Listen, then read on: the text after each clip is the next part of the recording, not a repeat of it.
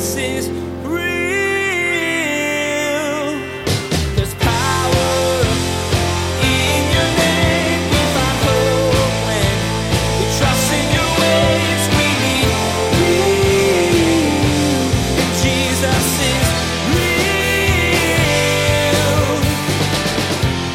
have to realize that if God is perfect, then God's jealousy is not some sort of insecurity, but God's jealousy is part of his perfections. Because God knows that when we worship God, who is the only true God, in the right way, all of the blessings that God wants to be a part of our life will follow that. But if we choose to either not worship the true and living God or worship the true and living God in a false way, God cannot bestow upon us all the blessings that He created for us. The Bible tells us that God is jealous. This, to our finite minds, makes us think of the negative connotations of this word. However, Pastor Daniel reveals in today's message how this jealousy is a benefit to us. God has an intense love and devotion to us, His creation, wants to bless us fully. In order for this to happen, though, we need to choose to focus our attention on God exclusively, not on what is offered to us in the world. Now, here's Pastor Daniel with his continuing study, The Big Ten.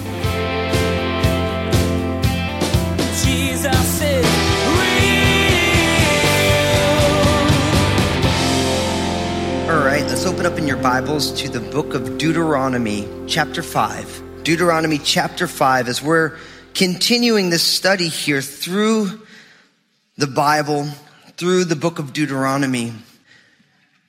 We keep saying it over and over again in this series that even the name Deuteronomy, it's not a phrase that people use much anymore. And literally, Deutero, it's, it's the word second, and then nomos in the Greek is the word for law.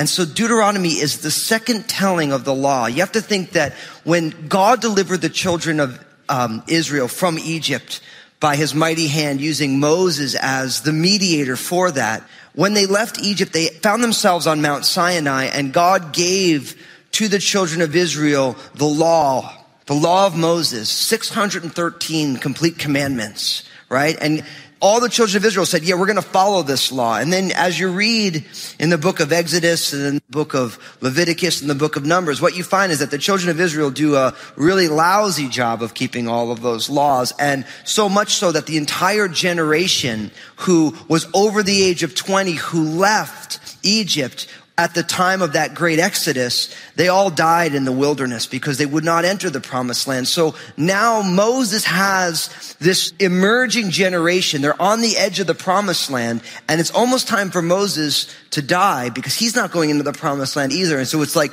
I'm going to explain to you all the law that I gave to your parents. I'm going to explain it to you so that you may go on into the land and prosper. Now, in chapter five, as he begins to retell the entire law, right?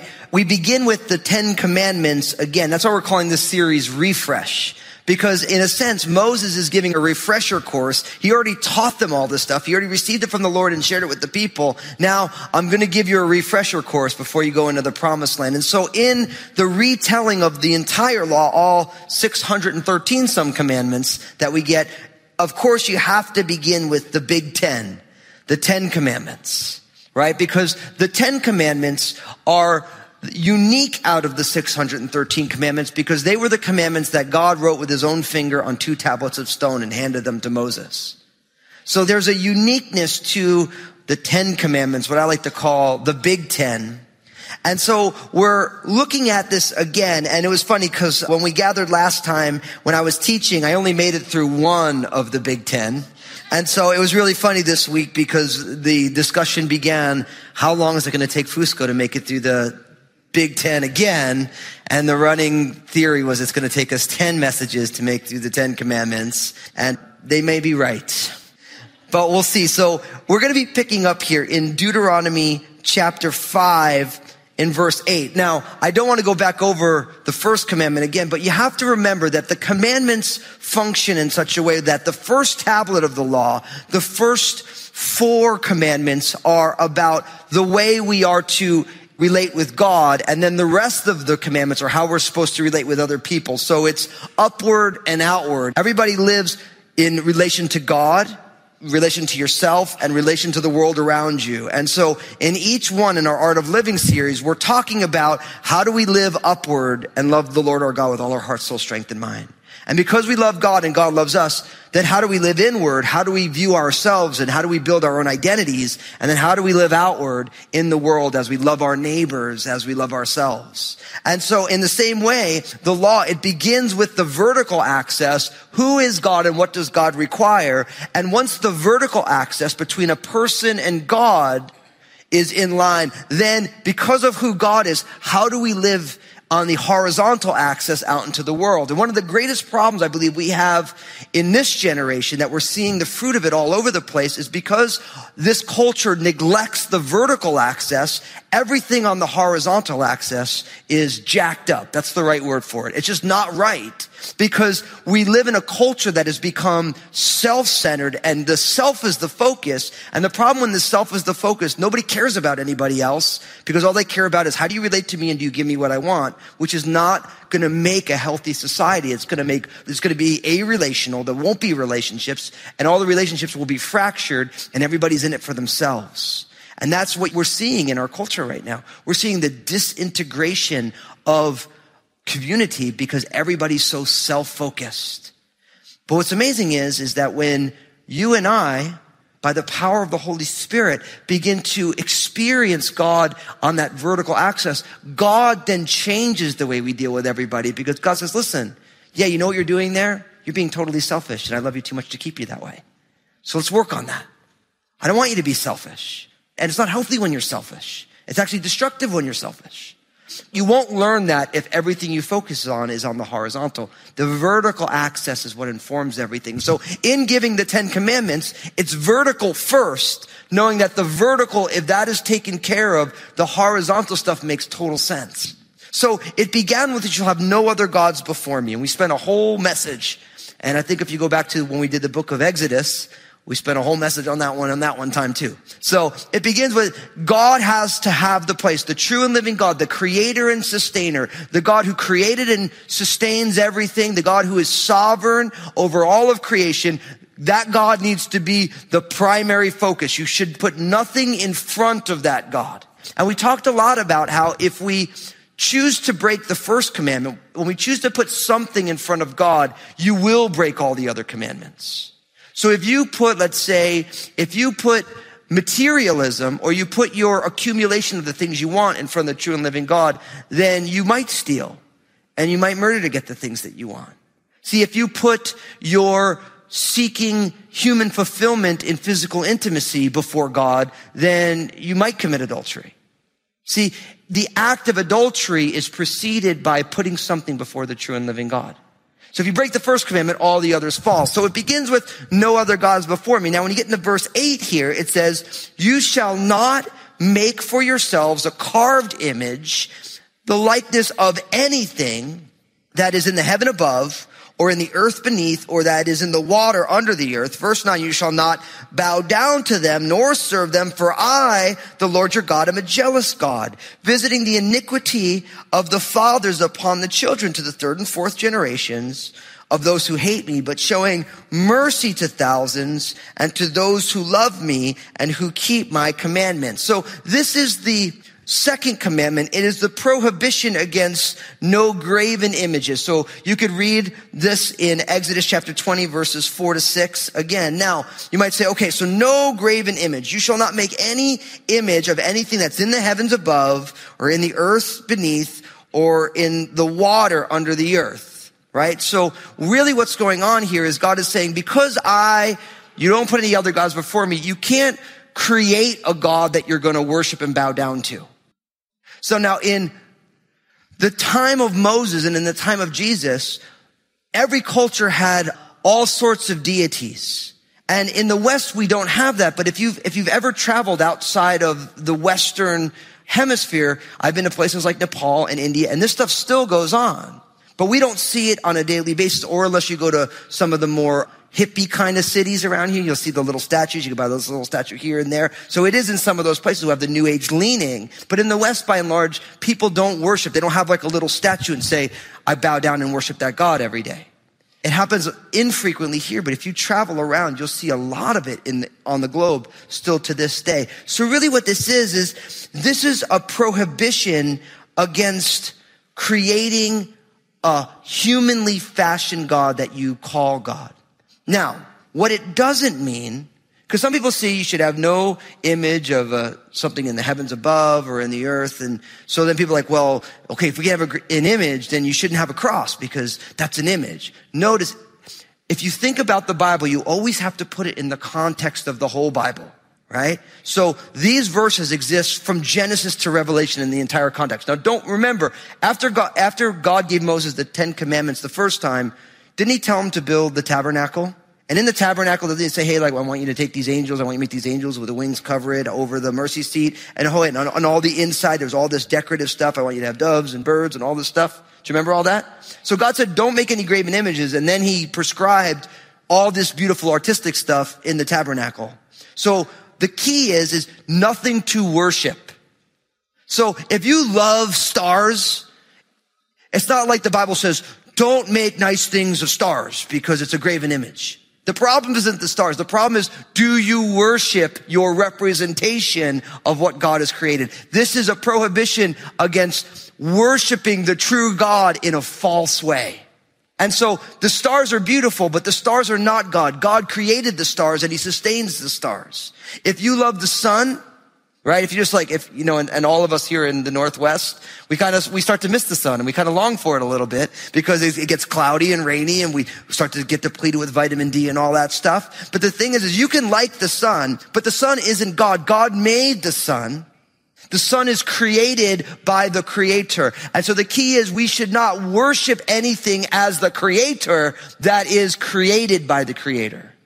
And Romans chapter one speaks about this, doesn't it? It talks about the human's heart's inclination to worship what is created rather than the creator. And if we all look at our hearts, we make the mistake of wanting to cherish and place in the seat of worship things that are created rather than the creator. And so the key here is we want to make sure that we don't seek to worship the true God in a false way. That's the key here. And don't miss the fact that in John chapter 4 verse 24, Jesus said, God is spirit and those who worship him must worship in spirit and truth. So the idea is, is although God is personal, God is spirit. God in some sense is formless. Now, when you start saying, okay, so if God is formless, what is the deal with, you know, Isaiah seeing the Lord on the throne? And the train of his robe filled the temple and all of the, what we would call anthropomorphisms of the Bible. So you have to realize that God is without form, but in God's interactions with people, the Bible is full of using human styled language because we don't have the capacity or the reference point to be able to understand God in his infiniteness within the framework of infinity because guess what? None of us understand infinity. Can we all agree with that? I have friends who are quantum physicists and they're like, yeah, you know, like, I'm like, how do you do that? They're like, it's kind of crazy. You know, it's like, we're out on a limb. We're talking about things that we don't quite understand, but we kind of understand. And we realize that when you're trying to express expansive, ethereal concepts using the language of finite beings, you have to take some liberties there. And so the Bible is full of anthropomorphisms, like even calling God a he. God the true and living God is not male. But God as Father in the Bible is a necessary distinction because in the culture when this was written, the Father was the patriarch of the family. He was the provider of the family and the protector of the family. Right? And so if you would have called God mother in the Bible, it would add a whole different set of implications. So when you call God he, he gets the masculine pronoun, but not that God has a great cosmic phallus, so to speak. He's not genderized in that way. And don't miss the fact that Jesus, in talking about God's heart and his own heart, uses very maternal language like how I wanted to be a mother hen who pulled you under my wings and protected you. So we have to realize that in speaking of God, we have to use language that we can all grasp, but we don't want to over literalize the language. Does that make sense? And so it's important that we realize that because when we talk about God being a he and God having feelings and God being angry and all these things, we have to realize that we're trying to express infinite ideas in language. All of us are tied to finiteness. And so there's a grasping for language here. And so when Jesus says God is spirit and those who worship him must worship him in spirit and truth, this plays into this idea of not having any graven image. I mentioned Romans chapter one. Paul said it this way, professing to be wise, they became fools and changed the glory of the incorruptible God into an image made like corruptible man and birds and four-footed animals and creeping things. So the idea is that we make the mistake of wanting to bring God down to what is created rather than leaving God in the place of the creator and the infinite. And we have that issue. And so it's about worshiping the true God and worshiping him in the right way as opposed to in the wrong way. Now, it's interesting that in verse 9, not only does it say we shouldn't worship, we shouldn't make any created image to bow down and worship it, but notice what it says. It says in the middle of verse 9, For I, the Lord your God, am a jealous God visiting the iniquities of the fathers upon the children to the third and fourth generation of those who hate me, but showing mercy to thousands to those who love me and keep my commands. Now, the fact that God is a jealous God. Now, we see this a lot and I realize that not everyone's here at every message. So for so many people, the idea of God being a jealous God is an off-putting thing. Because when you think of the idea of someone who's jealous, you always think of somebody who is radically insecure. And the reason that they're jealous is because their insecurity is running amok. And we always see jealousy as a negative thing. But you have to realize that true love is jealous for that love right? So when it says that God is a jealous God, it doesn't mean that God is insecure and that if you don't love God, God can't handle it. See, God is jealous for you because God cares about you just the way any spouse is jealous for their spouse and doesn't want to share their spouse with someone else if they really love them as a parent, you're jealous for the blessing of your children. Why? Because you're their parent and you want what's best for them and you're passionate about them. And when your child makes bad decisions, you kind of get your parenting on. My kids call it major mom or major dad. It's like you're fun mom and you're fun dad until something goes down and then you become major mom or major dad. It's kind of like all of a sudden you turn on the protective parent where I love my kids. And so I don't want my children to do things that will hurt them or hurt other people or mess up their lives. And so when that happens, I'm jealous for the blessing of my children.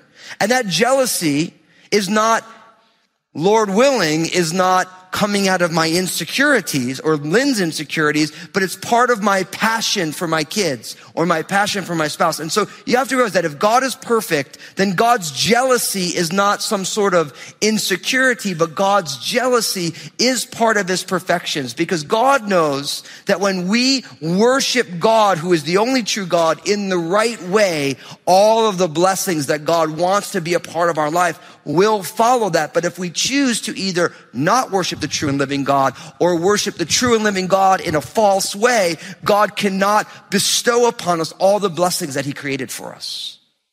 And so God's jealousy is for our blessing. And you see, he's a jealous God, and it's the visiting of the iniquity of the fathers upon the children to the third and fourth generation. So either for those who hate God and are against God, then there is the judgment for that. And then in verse 10, but those who love him and keep his commandments, God shows his mercy. Now, first thing, visiting the iniquity on the third and fourth generation. People like to call this generational curses. The idea is that God holds each person responsible for their own actions, right? But we all know, and if you've ever read the sociological or the psychological research, the research on the sins of your parents becoming the sins of the children are very, very high. Like the percentages, if you had a parent who was an alcoholic, you becoming an alcoholic, much higher percentage. If your parents were abusive, you becoming abusive, much higher percentage. Not because I wanted to, because the Bible says that's just what the research tells you because what, there's the power of socialization that happens in someone's life. And so we get used to whatever we're used to and that feels normalized. And in some ways, the iniquity of the parents being pushed down to the children, the parents socialize the children and then unless something changes, what the parents gave you you moves forward. Now, in Christ, you all have to know that generational curses do not exist because Jesus nips those things in the bud. Just because your parents were whatever your parents were doesn't mean you have to be that. And Jesus gives you the power to not be that and also to see the fact to see the fact that what you received from your parents was not in accordance with God's best and God's perfect plan. And they were broken and flawed, just as you are broken and flawed, but you're not going to make the same mistakes. I remember when I was a young pastor, I was an assistant pastor, and one of the elders at the church that I was at, this great man, Mike and Kathy, I just love them. Mike was a fire chief in San Francisco, his wife Kathy, and they were both all Irish, and they were both came from generations of alcoholics. And sure enough, they got married. They didn't know the Lord and they were both raging alcoholics. It was what they had known, their entire family. And then they got radically saved. Right? And I'll never forget it because they said, they said, Daniel, they said, we were just drop down dead drunks and our parents were and our grandparents were and every aunt and uncle we had every time there was a party was everybody was just hammered and she's like and we were living the generational curse until jesus entered our lives and it's beautiful because now they had four kids, their four kids, none of them are drinkers or have drinking problems. And that whole thing just stops because Jesus intervened. And I think that's the key. Because you can't change the family of origin that you had. You can't change the stuff that you saw, but Jesus can take what you saw and he can forgive your past, but he'll lead you into a new future. So if you're here today or you're listening online or you're hearing this on the radio and you're thinking, well, my parents and my parents, and I'm walking down the same road, you don't have to walk down that road.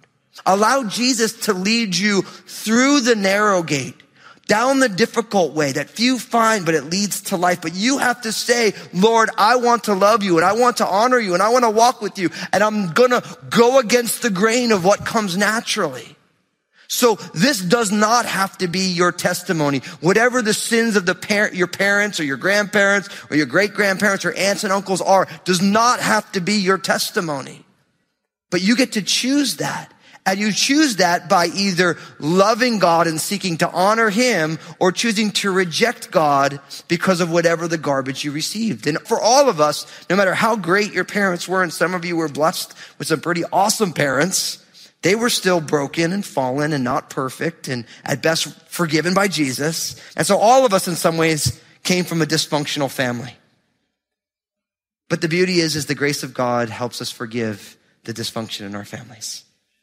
We live in a culture that just wants to blame our dysfunction on our parents and on our families and play the victim for the rest of our lives. And that's not the life that Jesus called us to. Does it make sense? So the idea is you don't have to experience the curses of the iniquity of your family, but you might be choosing it right now. And I've been a pastor long enough and in a congregation the size of Crossroads, I would be naive to think that everybody is choosing to honor God, follow his commandments, respond to Jesus in obedience. And for some of you right now, you're playing with fire right now. You gotta stop. I mean, I remember my dad used to say, Daniel, if you play with fire, you're going to get burned. But you know, you hear that stuff and you're like, but you still play with fire and you think you're the one person who's not going to get burned by it. But then you wise up after a while because you get burned enough times, you get enough scabs. And you're like, I gotta stop this. Jesus is The study we did today with Pastor Daniel in the book of Deuteronomy reminded us that we can't have idols ahead of God. Our Creator wants us to experience His love to the fullest, and we can't do that if we aren't fully invested in following Him. Facebook, Twitter, and Instagram have become a regular part of our everyday lives. And we want to be sure to encourage you to check out Pastor Daniel's Facebook page, Twitter feed, and Instagram. Log on to JesusIsRealRadio.com and follow the links. Pastor Daniel shares two minute video messages throughout the week on his Facebook page. Log on to JesusIsRealRadio.com and follow Pastor Daniel. God has been doing some amazing things at Crossroads. One of the things that I'm the most stoked about is our new campuses. We launched a brand new campus in Southwest Portland. So if you're in the area, I'd love to invite you to come and join us for worship Sundays at 10 a.m. Our online campus is reaching the entire world, and we'd love to have you join us on Sundays at 9, 11, or 1 p.m., or Wednesdays at 7 p.m at crossroadslive.tv. Now, here's Josh with what's coming up on our next episode of Jesus Is Real Radio. Make sure to tune in again as Pastor Daniel shares how the Ten Commandments can be practically applied to our lives. We'll be asked to examine how we spend our days and how they could be reworked to follow Jesus' will instead of our own. There's more to come from Pastor Daniel's series, Refresh. Please glance at the clock right now and make plans to join us again for another edition of Jesus is Real Radio.